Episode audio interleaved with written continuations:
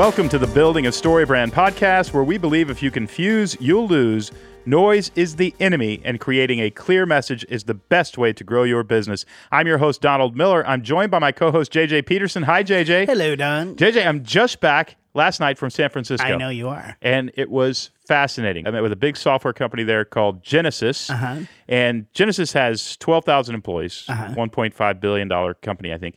They had 1,500 sales reps in the room and spoke to them. You've worked a lot with Yep. Genesys. Yeah. I've worked a lot with them. It's been incredibly challenging to help them figure out how to say what they do Yes. because you know a couple private equity firms have bought them and they're buying up other software companies and and they do a lot. they do a lot of Yeah. stuff and now Yeah. they've got this whole cloud thing going on and all that kind of stuff i mean a real fun challenge for Yeah. storybrand but i think we had a breakthrough and i think some of our listeners are going to learn from this breakthrough because it took hours and hours to get here Yes. what Genesys really does the majority of what they do is you know if you call american airlines you've missed your flight or Mm-hmm. your flight is delayed or whatever you call american airlines Uh-huh. and they answer the phone hi jj i know you just missed your flight Yes. that's their Yeah, software That's a little bit creepy. it Yes. is. yeah. It's their software that's making that stuff happen. Yeah. And they called it, oh, what were they calling it? Communication platform. Communication platforms, Yeah. Customer variable solutions, customer yeah. service integration. And we finally came up with, and they're not going to run with this yet because we have a lot more work to do, customer service automation. Yeah. So we think about email marketing automation, but customer service automation software kind of says it. It took Yeah. days to Yes. get there. but anyway, I hope they run with that. But it was really fun to teach 1500 people how to communicate clearly for a company that they're 1.5 billion. I think they could go to 3 billion if they could just explain in 5 seconds what they do. Yeah. Imagine going to 1.5 billion with 12,000 employees Yeah. and not be able to explain very Yeah. easily what you do. now, if you sit down with a sales rep over lunch, you're going to totally understand it by the end of that Yes, lunch. yeah. But you don't always get a lunch. Yeah. You know, you Well, get it- the lunch by explaining it in some other When way. I first started working with them, I remember sitting down and they were explaining it to me, and I'm like, "Oh, well, clearly I'm not your customer, and you know your customer, so we can still use this language." And after a few hours with them, I was like, "Oh, hold up, I had the exact I same I am your customer. Yep. Like I actually, our We story that. brand needs this, and the way you're communicating it is not working. Because so our Zendesk customer service tickets don't really talk to our Infusionsoft tagging. That Yeah. doesn't talk to our live stuff. You To know, phone calls, and they integrate all of that, so your customers have this incredibly seamless experience where they feel like they're known. Yeah. and it happens with software telling human beings who this person is. So we've all had the experience where you're on hold and then hey, I'm going to transfer you to so and so and then the second person says, "Okay, tell me what's going on." And you really you just told the other person Yeah. what's going on. They take care of all that. Yeah, and Anyway. they're just fun people. Yeah, they're they're crazy fun people. Anyway, I was there, and so while I was there, I met with a guy named Brian Brown, and he is chief business officer of a company called Brave, and this is really what I wanted to talk about. Uh-huh. Brave is a web browser. Peter Thiel is funding this web browser, one of the primary funders of the web browser.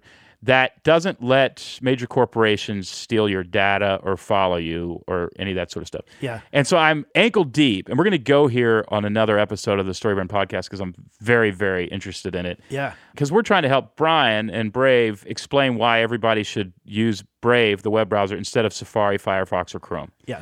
And Brian says to me, Well, did you know Google has three gigabytes of data on every person who uses Yeah. the internet? Which is to which that is creepy. beyond beyond. I mean, I remember the like scares. we kind of know this like intuitively you're like oh yeah there's information about me out there but when you like quantify it like that that's when it gets a little scary Yeah.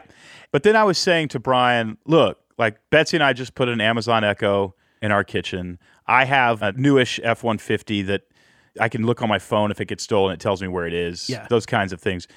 And people say to me, Don, you realize these corporations, the government knows everywhere you go in this Yeah. F 150. To which I say, then they know I'm at Kroger. yeah yeah Then they know I'm at the grocery store. Yeah. I, I can't imagine anybody being more bored than having to find out what What Don you're Miller doing. is doing. I And Betsy said the same again. thing. It's like they're listening to us through that Amazon Echo. They're listening to us in the kitchen, and I'm they're listening to us in a very boring conversation. I mean, it's not like we're exchanging Russian secrets here. And Betsy's got the little piece of tape over her camera on her Uh-huh. phone, and I'm Yeah. like, "You're really just gonna Don shave today, or Don did not shave today? I don't. I mean, what else are you gonna see? Yeah. It's not like I go, hey, I'm gonna sit around naked and Yeah. work on this spreadsheet. hey Siri anyway, what I'm trying to do is tease out of Brian. It's going to be pretty easy to get concerned people to use this browser. It's going to Yeah. be, you know, and they're offering literally not Bitcoin, but another cryptocurrency to anybody who will download the browser. Yeah. And I'm like, okay, well, that's 1% of people who are into that, or Yeah. maybe there's more. My web browsing, this is going to be a little bit vulnerable here. I go from Stripe to see how much money we made today because I got to pay bills to my book came out 90 days ago. I'm still in the, the thing where I'm looking at Amazon to see where my book is ranking. Yeah. ranked. Uh-huh, uh-huh. And I don't got anything to do after that. I mean, those are the two places I go. I read news on my phone Yeah, through yeah. apps, you know, through Google News and CNN and all that kind of stuff. I probably do two hours of that a day. But I don't go anywhere on the internet. It's too much. It's like the Cheesecake Factory menu. It's like I can't. I can only look at one page of this. I'll take the burrito. Yes. I'll pretend this is a Mexican restaurant. Anyway, you know, we were trying to tease this out. Their website, we hope to help them work on, has a picture of a lion on it. To which I said, "Are you selling tickets to an African mm-hmm. safari?" And it mm-hmm. turns out he wasn't. He was selling a web browser for free. Uh-huh. And so you got to get rid of all that. So we're helping them figure out that language too, which is what we do at Storybrand. That's really great. But he got me really fascinated. He basically said, "Look, there will be a day." When if you want to hire somebody, you can go look them up on the internet and see everywhere they've ever been on the internet against their will. Yeah. That you can actually just know everywhere their car has been. I remember this big scare in the Bush administration that because of 9 11, there was all this legislation that got through, a bunch of executive power stuff, where the government could basically listen in on your conversations without. I want to say without a warrant. This is actually just last yeah. night was the whole FISA thing was going through Senate and Congress to continue debating this sort of thing. Rand Paul was on the news last night just saying, look, it's too far. You got to have a warrant if you want to listen in on anybody's conversation. And there's aspects of this piece of legislation that you don't have to have a warrant. What's freaking hilarious Yes. is the government has nothing on these major corporations. They're all doing it. Yeah. They're all doing everything that the government is saying the government shouldn't be to. Well, and Our we're problem- voluntarily giving it. our problem is not the government anymore. Yeah, When you sign that terms and agreements thing, Yep. You have signed over your privacy. Yeah. Actually, this is fascinating. The day before I left for San Francisco, Betsy takes a picture of me. We're sitting around the living room. It's a reading night, so we're reading books, sitting around the living room, and she is not reading. She takes a picture of me. She says, and I said, "What are you doing?" She says, "I just want to see what piece of art you Oh yeah, light yeah. up to. Like yeah, it's an I've app that. Yep. that I- it's okay. all over Facebook. Here's what Brian at Brave told me. He said, Don, do you know what that is? 30 million people have downloaded that app and taken selfies. 30 million in what? A couple weeks, few weeks. That app is put out by Google. And Google realized very quickly that because Apple has facial recognition on their new phones, uh-huh. they are getting pictures of everybody who uses their phones that they can associate with the data that they're collecting. So now, if I go to JJ's file in the future, when Russian hackers hack the internet, uh-huh. I can see JJ's picture because JJ got an Apple iPhone and took a picture of himself in order to do facial scan recognition. Yes. That's why they wanted facial scan recognition. They wanted your picture. Yes. Google realizes we're falling behind in our ability to collect people's images, their selfies, their uh-huh. faces. They invented that app. Oh my god. That app exists. Genius. So Google can capture millions and millions of people's faces And attach it to the and data attach it to the have. three gigabytes they already have.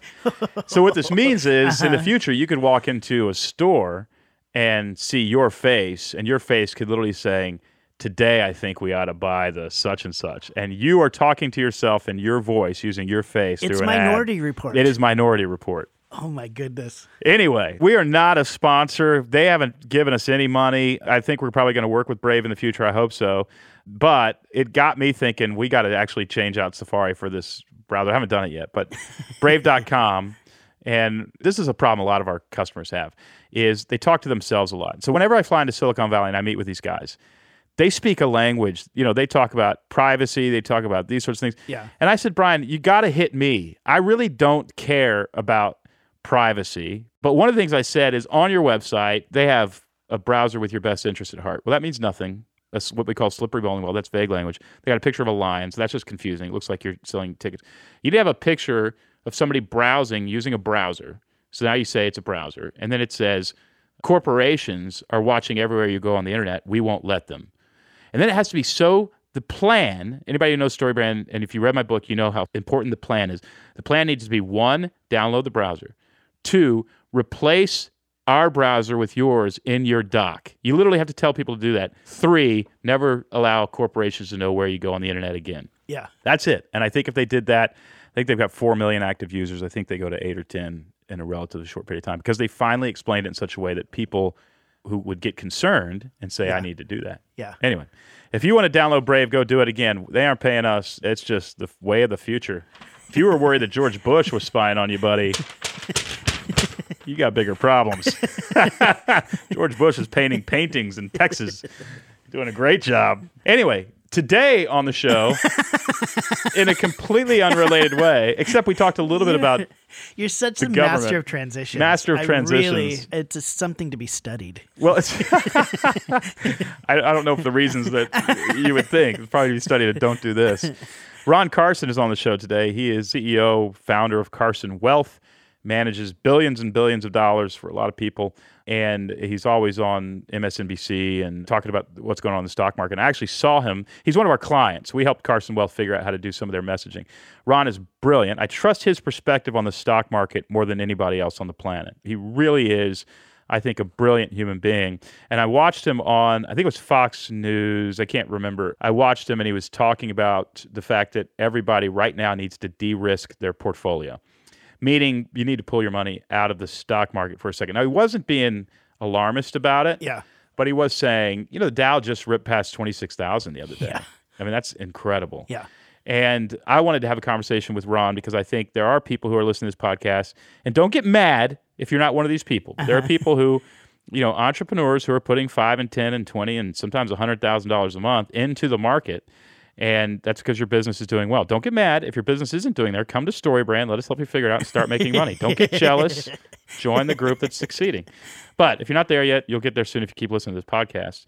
The other question I had, if I wanted to talk to somebody about this new tax plan, the tax plan went to the House, went to the Senate. There were some scary moments. I think some of the proposals, especially in Congress, they were talking about the middle class not being able to write off their interest rates on their homes. That would have been devastating. I believe I read last night that that did not get through. Even though I believe it passed the Senate, somehow they took it out Before it went all the way. before it went all the way. So I don't believe that's going to happen. Everybody gets a tax cut. The middle class and the wealthy get a tax cut. If you run a business that's a quarter million dollar business or below, and certainly a million dollar business or below, you're going to benefit from this tax plan.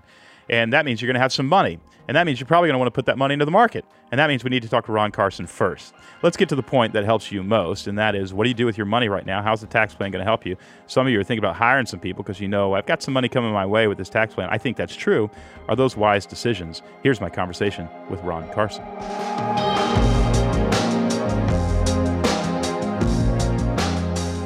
Ron Carson, thanks for joining us. Hey, Don, thanks for having me. Yeah, Ron, I saw you on television recently. You were sounding very smart and you were telling people to de risk their portfolios. I immediately called my finance guy and said, Are you de risking our portfolio? And they didn't know. And I'm thinking of switching my money so you can manage it. But I want to know a little more about what's going on. I want to cover a lot of stuff with you. One of the things I want to cover is this new tax plan, the Trump tax plan that's coming through. Looks exciting for a lot of our listeners. 40,000 business owners. I've already hired two people based on the money I think I'm going to save next year. You can tell me more. And then I want to talk about what happens if inflation goes up, if the interest rate goes up, what's going to happen to our businesses. And then I want to get down to the nitty gritty and talk about some investing and what we need to be doing with our portfolios. That sound good? That sounds awesome, Don. Do you like this new tax plan? Do you like what's coming through the pipe? I love it. This tax plan is significant in so many ways. First of all, it's lowering taxes across the board. And it really is. The Republicans get criticized for lowering taxes for the rich. And I understand supply side economics, trickle down, whatever you want to call it.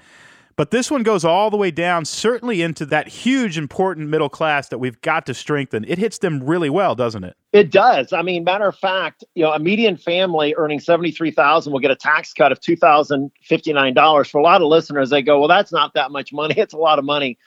It is. But here's the bigger piece of it, which I think sometimes people miss. This reminds me of Reaganomics. I will never forget, you know, the Democrats talking about how Reagan was going to put this country into debt. He had had the largest farm bill. I grew up on a farm. I mean, and at the time we had interest rates that were the prime is at 21%. It was obnoxious. And we took all, I say we because I'm a conservative, we took all kinds of criticism. And we know in hindsight what Reaganomics did. So, what's bigger than the relief is, in fact, that business owners, I'm hearing this across the country, are feeling comfortable and confident that we're going to have a more pro business environment. This is huge for the psyche of the business owner, even at the Carson Group in Omaha. We have about 150 stakeholders around the country. We have 41 open positions. We added a fair number of those because of the fact that we feel confident about the business environment moving forward. And I think the tax package was beautiful, but the shift in the way the government's thinking and what actually this administration is getting done is really going to be, I think, really going to set us off and give us some true economic growth we've really not had for quite some time. You say that the Dow just went past 26,000. We're seeing very strong market right now. Do you think it can continue?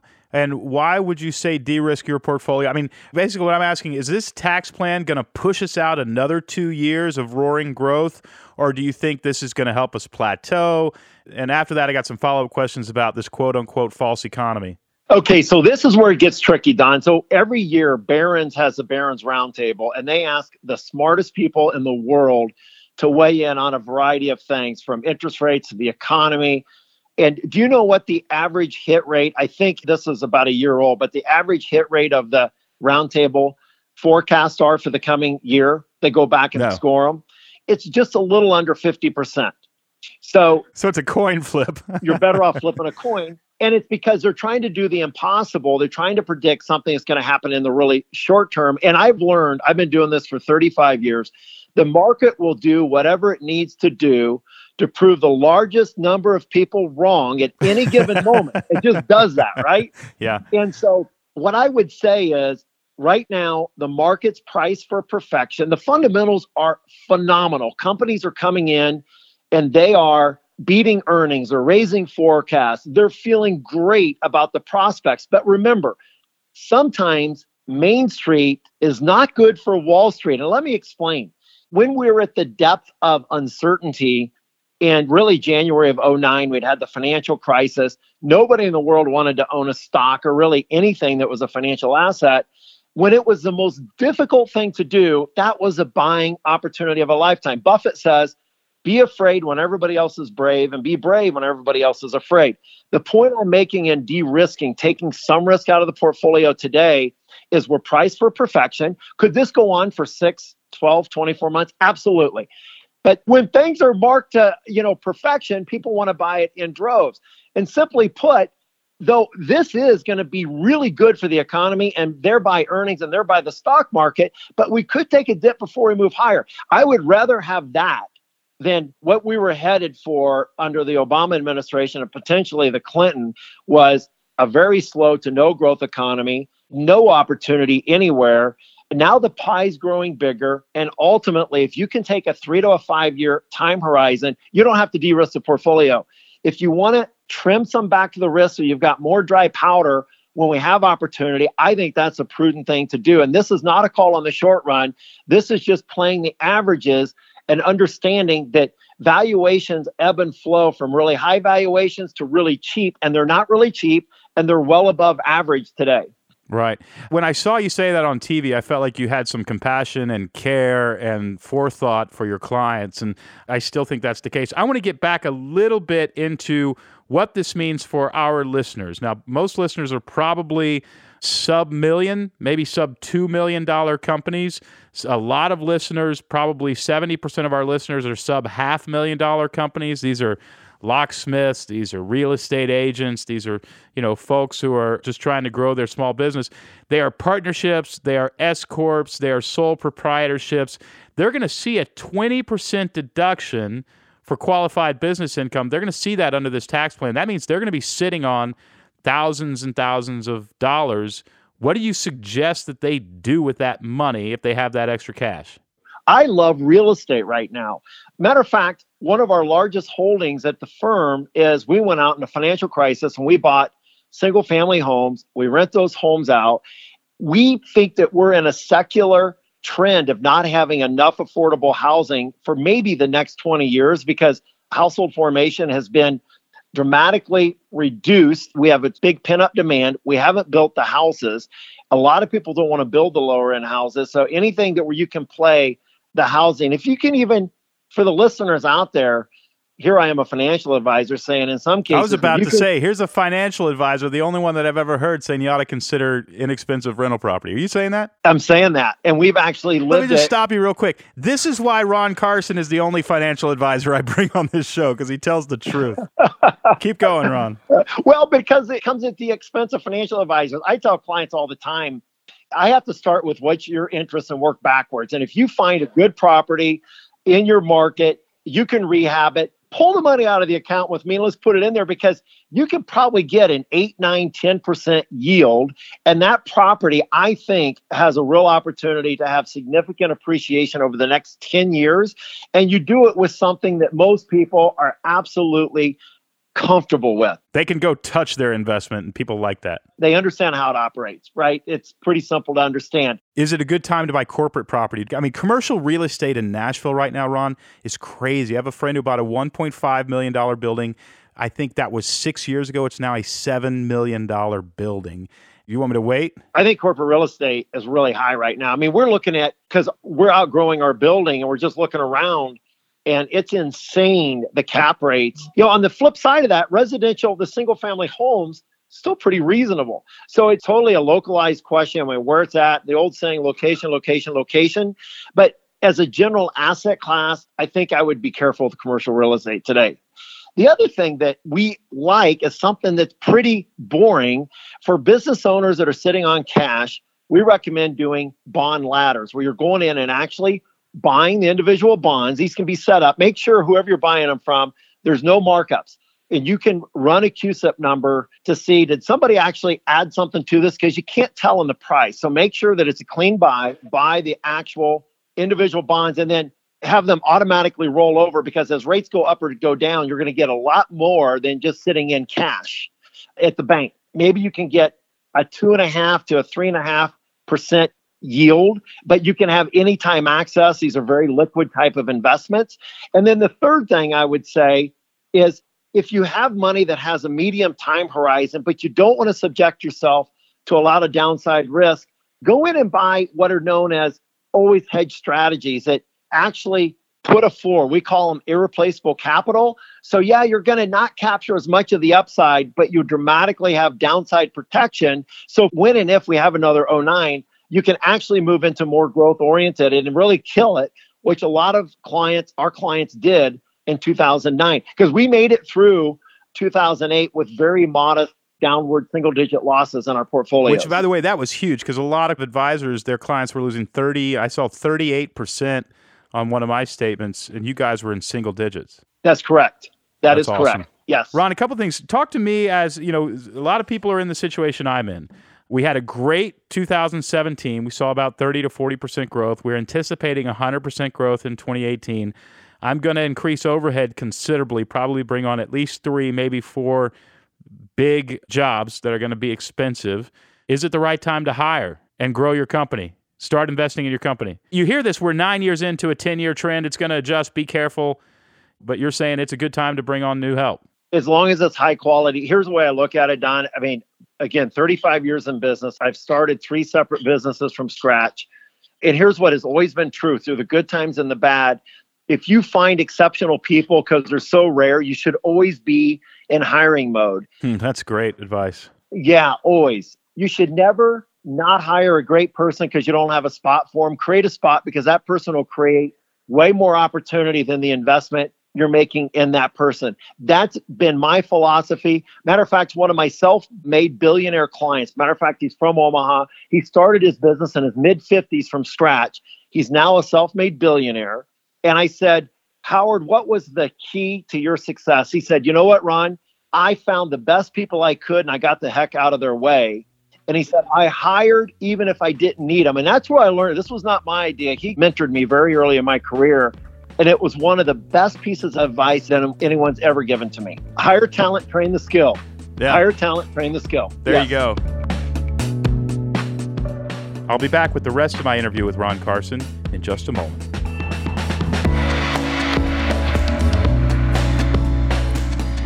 So I'll tell you how I met Ron Carson. I met him because he brought me in for what we call a private workshop. That is where one of our facilitators, and I actually went to this one, go in and they help a company clarify their message.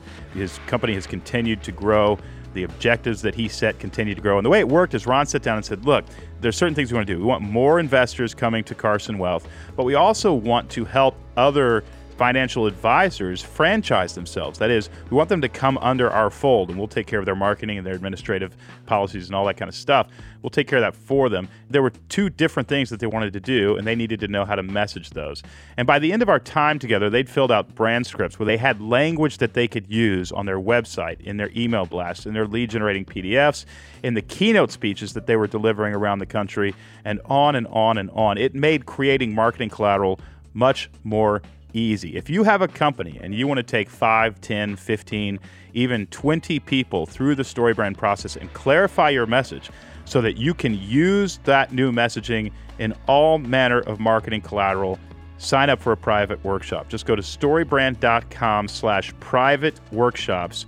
Apply today, and we will send one of our facilitators to teach your team the StoryBrand framework that will ensure you communicate clearly forever it matters to your bottom line. When people finally understand what you offer, they will buy what you offer. Go to storybrand.com slash private workshops.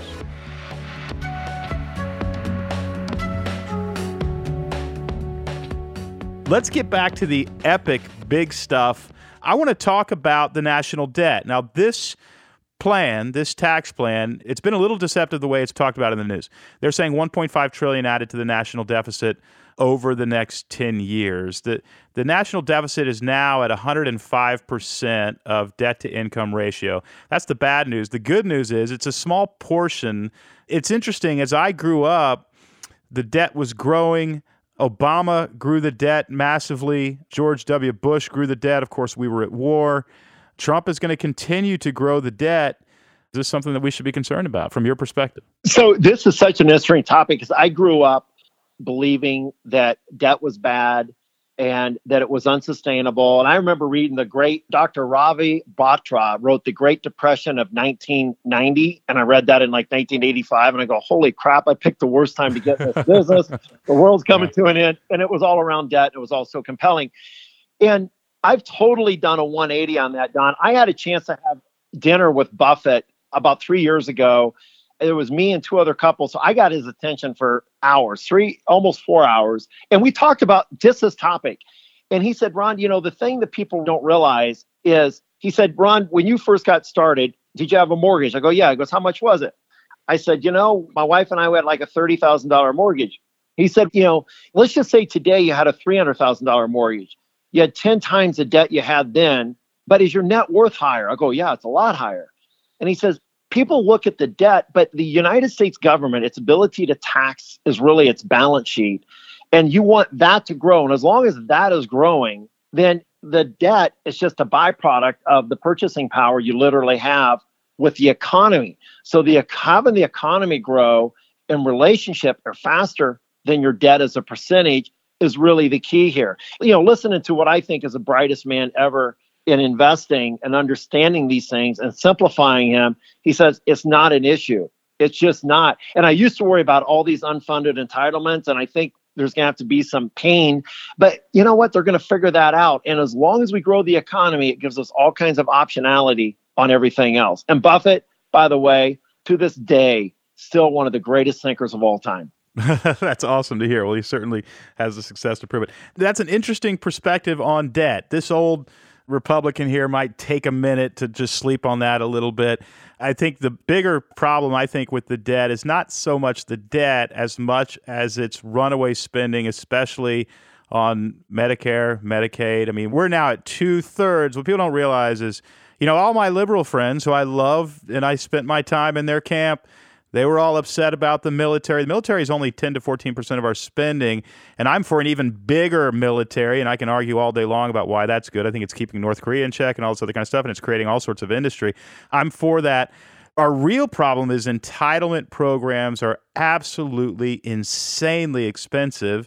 And the reason they're expensive is partly because the medical community is charging a lot more than I think they need to, and they're billing the government for this stuff that is a real hard problem to fix. So I think when you hear some people like me say the debt, the debt, the debt, what we're really saying is if this were a corporation, all you guys would be fired because you're running an unbelievably inefficient organization and you're no longer in control and the American people are getting ripped off and they're not getting the quality of service that I think they deserve. Do you understand the difference between when I say debt, what I really mean is this organization is not being run well? Oh, 100% with you, Don. I mean, there's a difference between runaway inefficient spending that you don't get a return on.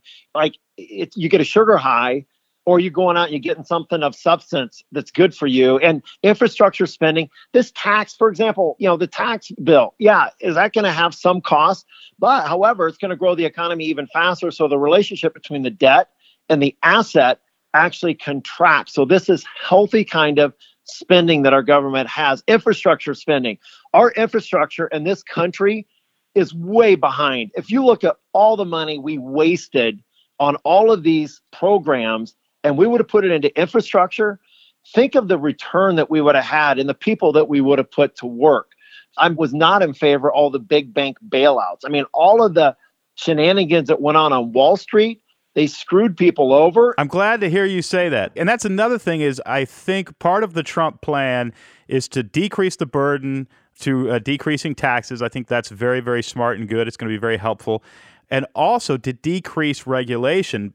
And I think you're probably with me on that. But Wall Street regulation, the fact that it wasn't there is one of the main reasons we went through 2008 and 2009, that recession. Some regulation needs to be there, doesn't it? Absolutely. And Wall Street, I'll be the first to say, I mean, I'm part, quote unquote, of it because I'm a registered investment advisor. But Wall Street is still taking advantage of people. There's still backdoor payments. There are things going on on Wall Street that shouldn't be going on, and the consumer is paying the price. I mean, if you look at stuff that's not disclosed, the conflict that's embedded into Wall Street puts the average investor at a huge disadvantage. And that's where even most of your listeners, you ask, you know, what can they do? First thing is find out if they have a broker or a registered investment advisor because a broker they represent their company and they only have to sell you stuff that's suitable and if they disclose it in a prospectus a thousand pages long of legalese then they're off the hook. An ria on the other hand is required by law to put your interests ahead of theirs and if not they can go to jail for it. And the average person doesn't even know. They think a broker and an ria is the same and this is where you at least you'll give yourself a chance a dramatically improved chance of not having these conflicts take money away from your listeners.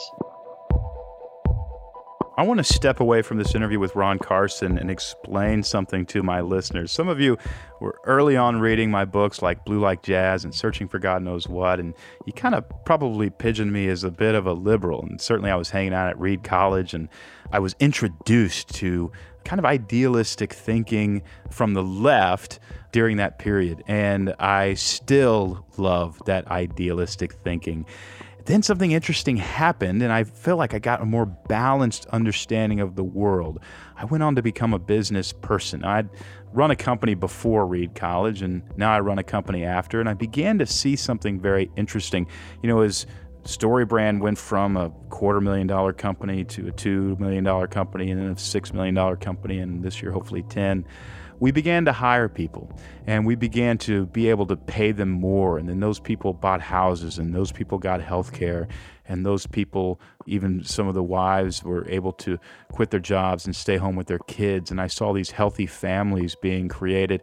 I realized then that a lot of what I was trying to do as an idealist sort of guy on the left I was able to accomplish through business. That doesn't mean there aren't ways to accomplish that as a sort of an idealistic advocate for the poor. I'm still that. What happened to me was it de-villainized the process of running a business, de-villainized corporate America. Are there bad corporate leaders? There are. Are there people who rip people off and essentially turn the middle class into low paying slaves? Yes, there are. Are there very many of them? I don't believe there are that many. I think most of our listeners are like me. You see this influence that you get to have through a business, and it's awesome. But that can't happen in an environment, in a country that doesn't care about small, medium sized businesses. And I mean small and medium sized businesses who often just get set aside. And so some of you are hearing me say nice things about Trump policies, and you've learned to think in a binary way that somebody is either a villain or they're great. They're either the good guy or the bad guy. And I'm saying, you know, there are things about this president I don't agree with. There are things I don't like. And yet also, there's this thing happening for small and medium sized businesses that allow you to grow your business, to hire more people, to create better jobs, to allow families to buy houses and raise stable kids. Those are good things, and business can be a force for good, and I think it mostly is. A friend of mine sent out an Instagram recently that said we should care less about the bottom line and more about the people who are on the bottom, who are feeding off the bottom. And you know what? To some degree, I agree with that. But that Instagram quote, that tweet, if you will, that went out, felt like it was a melding of two worlds for me. It was the one where I learned about the marginalized and indeed grew up marginalized. We stood in line for government cheese when I was a kid. I know how it feels to be hungry. I know how it feels to be poor. I know how it feels to be on the wrong side of the tracks. And the government handouts, including a bit of piece of legislation from Jimmy Carter that allowed my mother to buy a home that got me into a better school district.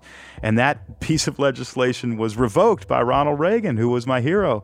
And those who came behind me in that same situation were not allowed that same credit to buy houses and were not allowed to get into better school districts and better their lives. I see how government on the left and right can positively and negatively affect the poor. And I want to say, listen, don't think in binary. If we do not, as corporate leaders, think about the bottom line, then we can't grow our companies. Then we can't hire more people. Then wages can't increase then people can't buy houses in better neighborhoods, then kids can't go to better schools. There is a connection between the corporate leader who is thinking about the bottom line and the person who's at the bottom and marginalized in society. There is a connection. And we must reject the binary and begin to think in more nuanced ways about how this world works on behalf of those who are suffering, not in neglect of them, on behalf of them. It's one of the reasons I so enjoyed this interview with Ron Carson, and I want to get back to it now. Wall Street Journal last week prints an article that says time's up on interest rate being so low. They're going to have to raise it. The government is going to raise that interest rate. Uh, again, you know, I know we're just sort of reading the tea leaves here. When do you think that's going to happen? And what is that going to do to the average plumber, real estate agent, you know, locksmith? At the Carson Group, we believe that we're going to get, Wall Street is not expecting that we're going to get as much in a raise that we are. We think that the economy is going to be pretty strong. That means rates are going to come up, but they're not going to be anywhere close down to what they were. And matter of fact, yeah, we're going to pay a little bit more on debt, but we're going to get more on cash. And it actually is healthier for the economy to have interest rates somewhat higher than they are today. And by no means do we think it's going to be you know, runaway interest rates, runaway inflation like we've had in the past. No one wants to have higher interest rates. Longer term, it's healthy. It's healthy for business and it's healthier for our economy for us to have a normal yield curve. And it's a good time to do it. I mean, if the economy is going to boom a little bit with these tax breaks, it's a good time to adjust. And you think there's going to be a little 30 day shakeup in the market where people are going to be a little bit scared to buy and then it's going to get right back to normal? You know, I quit predicting this because the market is so dang crazy about this stuff you know, I thought we would have probably have had one by now, and we haven't. And there's still a ton of cash sitting out there, Don. We had a client come in last week that put all of his money into cash in 09 and has been sitting in a bank since 09. There's still a lot of people that were scarred from that. They've missed all this run up. And probably until all that money gets sucked in, that's when it's going to correct again because they're going to repeat. 09. What was the Dow in 09? What well, the S and P traded down like 672. Oh my gosh. I mean, yeah. He's lost lots of money. Oh yeah. Crazy. Okay, hey, one side note question. I'm curious. You know, Trump ran on America First, and I actually proposed this idea. I'm on this economic think tank, and I proposed an idea that guys like you pay a little bit of a different tax rate than guys like me. There's a, definitely a benefit if you're a stock broker, if you're trading money, because you get to keep your money in the market. You don't get taxed unless it comes out, all these kinds of things. And I thought, well, you know, what if we actually create something called Ameristock? So I went and bought Ameristocks.com. There's nothing there right now, but there's going to be hopefully in the future if I can find some free time to figure this out. And Ameristocks would basically be you get a significant tax break on only certain kinds of stocks.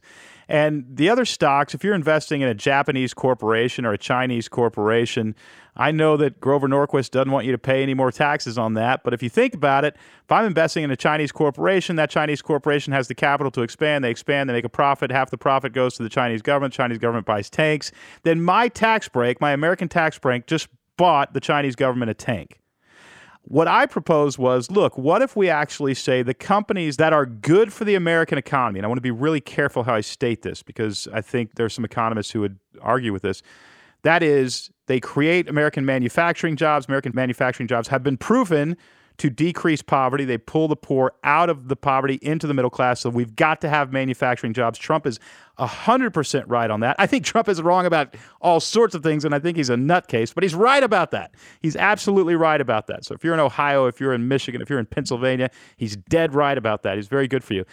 And also, your supply chain not just your products, but the supply chain that is feeding your products, going to creating your products, if those are American made, I think that stock should be taxed differently. And I asked a bunch of stockbrokers about that, you know, people who are in the know, and they said, Don, there's nothing illegal about that. The government could do that tomorrow. I think you should get a tax break if you invest in stocks that are good for America. I promise I'm going somewhere with this, Ron. That said, if you look at how American shipbuilding died, and British shipbuilding too, the way it died was the government said, look, you can't buy steel from anywhere else. If you're going to build a ship in America, it's got to be American steel. You got to use these nuts and bolts. You got to use these American parts. And because those American parts were expensive, more expensive than the ones they could get from China and Japan, that caused American ships to be more expensive in a global market. People couldn't afford American ships, and America now no longer builds ships. So, the very thing that I proposed, which is American manufacturing and American supply chain manufacturing, killed the American ship industry which leaves me with a question. I've actually just hired a researcher in Paris, and I pay him a bunch of money for me to figure out what's an Ameristock stock then? What is actually a stock that we could invest in that is good for American jobs that won't kill, quote, the American ship industry? And of course, I mean that metaphorically. What do you see when Trump this past week raises the tariff on parts that go into American solar panels by 30%? Basically that can do one of two things. It can kill the American solar panel industry, or it can cause the American solar panel industry to start making those parts in America, which would be great for American manufacturing. What is your take on the government stepping in and trying to create America first companies and boost the American economy? Do you have a theory about how that can be done? You know, Don, on the surface, what you say, I mean, I'm cheering up and down. I mean, we all want that, right? Right. However, protectionistic policies we know from history are not good. The problem is that some of these deals that the US gets itself into are lopsided. I like what you're saying. I would rather figure out a way, and I love what Trump's doing as far as if we're going to do a deal, let's do a fair deal where both sides feel good about it. Because you know, Don, in business, and all your listeners know, whenever you do a deal, and you feel like you got the better of the deal, you really didn't because in the US's case, we start to retaliate. We start to do things that maybe make us feel good in the short run, but they're not good in the long term for our business or for our economy. So instead of that, let's figure out a way that both sides feel great about the deal that we have on the table. The US is just gotten the short end of the stick for way too many years. I agree with that. I also agree with the fact that I think you do too, Ron, that we need to understand that globalization is a fact. It is at least a 100 year fact, if not a 500 year fact. And you step away from globalization and you have said, we are going to leave the world rather than lead the world. And I think what's going to happen is if we leave the world, I think somebody else leads it, and I think that's China. I agree. And by the way, Don, underpinning this, I was just this morning, I had some calls on blockchain. And a lot of people think of blockchain as currency and all the crazy things going on with Bitcoin and Ripple and all these others. And quite frankly, blockchain is just a platform to enable that, but a lot of other things. Our economy we're on the verge of some of the biggest technological revolutions we've ever experienced. I mean, I was at Singularity University this fall for a week, which is I was with 90 CEOs from around the world. I was one of 16 from the US. And for literally 11 hours a day, we got to hear talkers, speakers, specialists on everything that's coming. And they're saying a singularity is technology has been a trickle up to this point. The avalanche is near, and I believe it. And blockchain is one part of that. And back to this globalization, I mean, we're going to be allowed to have peer to peer exchange of value that can happen anywhere in the world with 100% security. So you wouldn't need the banks, you wouldn't need the credit card companies. Quite frankly, you don't even need custody and clearing that are out there today. So that would eliminate a lot of what we even do in our business. My focus is, you know, what do we need to do as an organization to prepare for this to keep our AQ high? We call that adaptability quotient. That's really a key when running a business for the future. But how do we get in front of this? I think blockchain is going to be way bigger than mobility or the internet and the impact it's going to have on the economy. And it's going to drive globalization to a whole new level because smart contracts and an exchange of value is going to be happen anonymously in a nanosecond with somebody you don't even know or care who they are because you're so comfortable with the security exchange. And I think some of our listeners are scared right now because they hear unknown, unknown, unknown. I want you to know this yeah. is an incredible opportunity. One of our new correspondents on the Building a Story Brand podcast, Allison Trowbridge, just graduated from Oxford, got her MBA. She's heading to London now to interview the creator of blockchain. That's going to be on the show here very soon. You're going to find out a lot more about that. Ron, this has been an insightful interview. Now, we have no financial tie here. If somebody wants to invest in your line of thinking, if somebody wants to put their money with an advisor who understands the way you see the world, that is, de risk portfolio, take advantage of opportunity when stocks are on a blue light special, if you want to pull your money out of the market and get some rental property, if you want to invest with somebody who is thinking about your bottom line, who treats the customer as the hero and acts as the guide, Ron, where do people need to go? Then go to carsongroup.com they can also send me an email, rcarson at carsongroup.com. And Don, for your listeners too, we've got a couple of items. One, we put together a great tax report. If they want an easy guide, how to take advantage of the tax reform, we'll do that. And we also, there's no cost or obligation. We'll run an upside downside analysis on their portfolio and show them how they can optimize it to probably just get more efficient, to you know capture some more upside and maybe take no more downside or protect the downside, they go to carsongroup.com or email me at rcarson at carsongroup.com. Love to have you be a part of my community. Ron, you're one of my favorite, favorite people to talk to about the economy. I've taken your advice many times, and I'm very grateful to have you on the show and introduce you to our guests. Thanks for being on. Thank you, Don.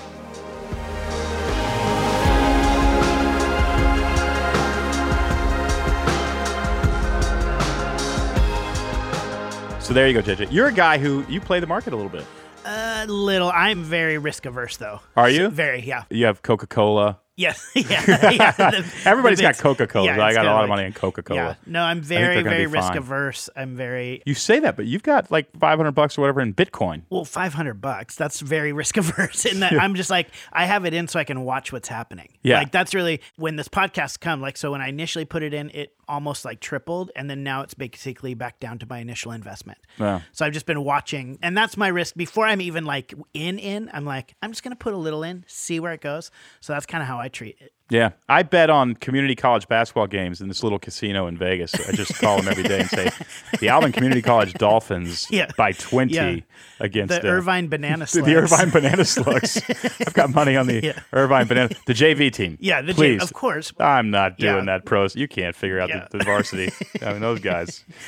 That's where I put all my money. But no, great advice from Ron. I'm grateful for that. JJ next week is, I think, one of the well, Miles Adcox has been on the show twice. This is the only other person, if I'm not mistaken, who's been on the podcast twice. It's Scott Hamilton. Yes. And everybody's fired up right now about the Winter Olympics. Uh, so you're going to see a lot of Scott. He's got he's actually got an interview show as part of the Winter Olympics yeah. coverage. Oh yeah. So we wanted to sit down with him. But the main reason I was excited to sit down with him is StoryBrand actually spent a day with Scott Hamilton and helped him outline a book. Yeah. Which is an interesting use of StoryBrand. Somebody yeah. wants to write a book, they bring in one of our facilitators, we help them for a full day and a half think through the message, and he came away with a book. This book. I say that. We, we don't actually help you outline a book. That's not what StoryBrand does. We help you write a brand script, but the process of writing a brand script helps you get crystal clear about whatever it is you're trying to communicate. We normally do this with five or 10 or 15 people. But with Scott, he brought in a little team. We did that process, and then he turned around on his own and, And turned it created into a book, Yeah, yep. he turned it into an outline and turned it into a very good book that I really enjoyed. If you are at all interested in succeeding, I like this book for you.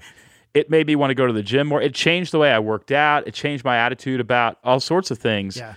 because he's this very kind, tender sort of coach, but he also is not satisfied with you mailing it in. Yep. Like he wants you working hard and getting the thing done as he had to do in order to become the greatest skater in the world at one time. Yeah. Anyway, so that's next week's interview with Scott Hamilton. You are a huge fan. Oh, beyond, beyond. It's kind of You do it- a lot with Scott. You do a lot. Yeah, I've done a lot with Scott and his company, but like even beyond that, I mean, I told you. I actually complained because our live workshop got scheduled during the Winter Olympics in February, and I was like, "I'm sorry, did nobody look at my Did calendar? nobody yeah, because nobody- I will be am watching. blocking off this entire time. You were going to go to Korea. I still might. No, at this point I can't. But I actually was going to go to Korea. Yeah, I have friends who are there right now. and We could so- make it happen if you needed to go. do not say that and then pull that out from under me because you know going to the Olympics is my dream. You know this. And first it was as a curler, and now it's just. Well, now you're shaming me for something I haven't even offered or not. You literally just yet. said we could make that happen for I you. think we and can- that's why I, I said, do not offer. Do I not think offer this. send an essay saying why you want to go to the Olympics, the staff can Give me the vote word on count. it. The Give staff me- can vote on it, and we Give me the word count, how- and I will have it to you tomorrow. Give me the word count. thousand. Twenty-five thousand. I'll have it to you by tomorrow. by tomorrow. All right. Well, if you show up at what would that be? That'd be the February workshop. Show up at the uh-huh. February workshop, and JJ's not there. We all know where he Yes. is. He- in his essay was good. Anyway, I want to tease everybody with a little bit of my conversation with Scott Hamilton. This is not one you want to miss. If you've been a little sluggish, if you are into February and you're looking at your New Year's resolutions and they ain't happening, this is not an interview you want to miss, and you don't want to miss reading the book finish first. Anyway, here's a little bit of my conversation with Scott. I look at failure and most people go, I don't want to do that. I may not be good at that. I don't want to do that because I, I might fail. And then you look at that, it's like, well, no, that's the greatest thing ever. I mean, if we're able to flip it upside down and just sort of say, you know what, embrace failure, you cannot avoid failure. Right? Not trying is its own form of failure, right? yeah, yeah, so yeah. if you go to the point where you're going to really embrace failure as a part of learning, as a part of growing, as a part of succeeding, if you had like a pie chart, right, in front of you, the single largest ingredient of success would be failure. Ask Thomas Edison. yeah. Ask, you know, all these people that have done great things, and they'll tell you the greatest single ingredient of success is failure. So if we And are so if you can get used to it, If you can get used to it, psychologically be okay with it, let it roll off your from it. back and go. And learning learn. from it and being inspired by it instead of being defeated by it, that'll help you kind of take the next steps forward and not be completely smothered under this idea like, I can't do this. So there you go. So now we've teased for you the Winter Yep. Olympics. we joked after the interview because the book comes out right now. It literally comes out right as people are going to hear this. Podcast. It comes out like next week, like ten days from Yeah. now. The book comes out, and I joke because he'll be at the Winter Olympics. Yeah. So I was like, you need to bring a case. It's a hardback book. You need to bring a case of these books, and then at the climax moment of a skating performance, just throw one of the books and slide it across the ice. Because then everybody will be like, well, people are throwing teddy bears and flowers. That's why right. not? Why not So something why not useful? throw a book and trip the skater? and then uh, you're going to do a short period of time in jail, Yeah. and you're going to sell a truckload of those Yep. books. Hey, Yep. just come to Storybrand. We'll help you sell Yeah, things. I was just gonna say we got this. You, you want to build your business? We're here to help. Music from this episode is by Andrew Bell. You can listen to Andrew's new record, Dive Deep, on Spotify or on iTunes. Thanks as always for listening to the Building a Story Brand podcast, where we believe if you confuse, you'll lose. Noise is the enemy, and creating a clear message is the best way to grow your business.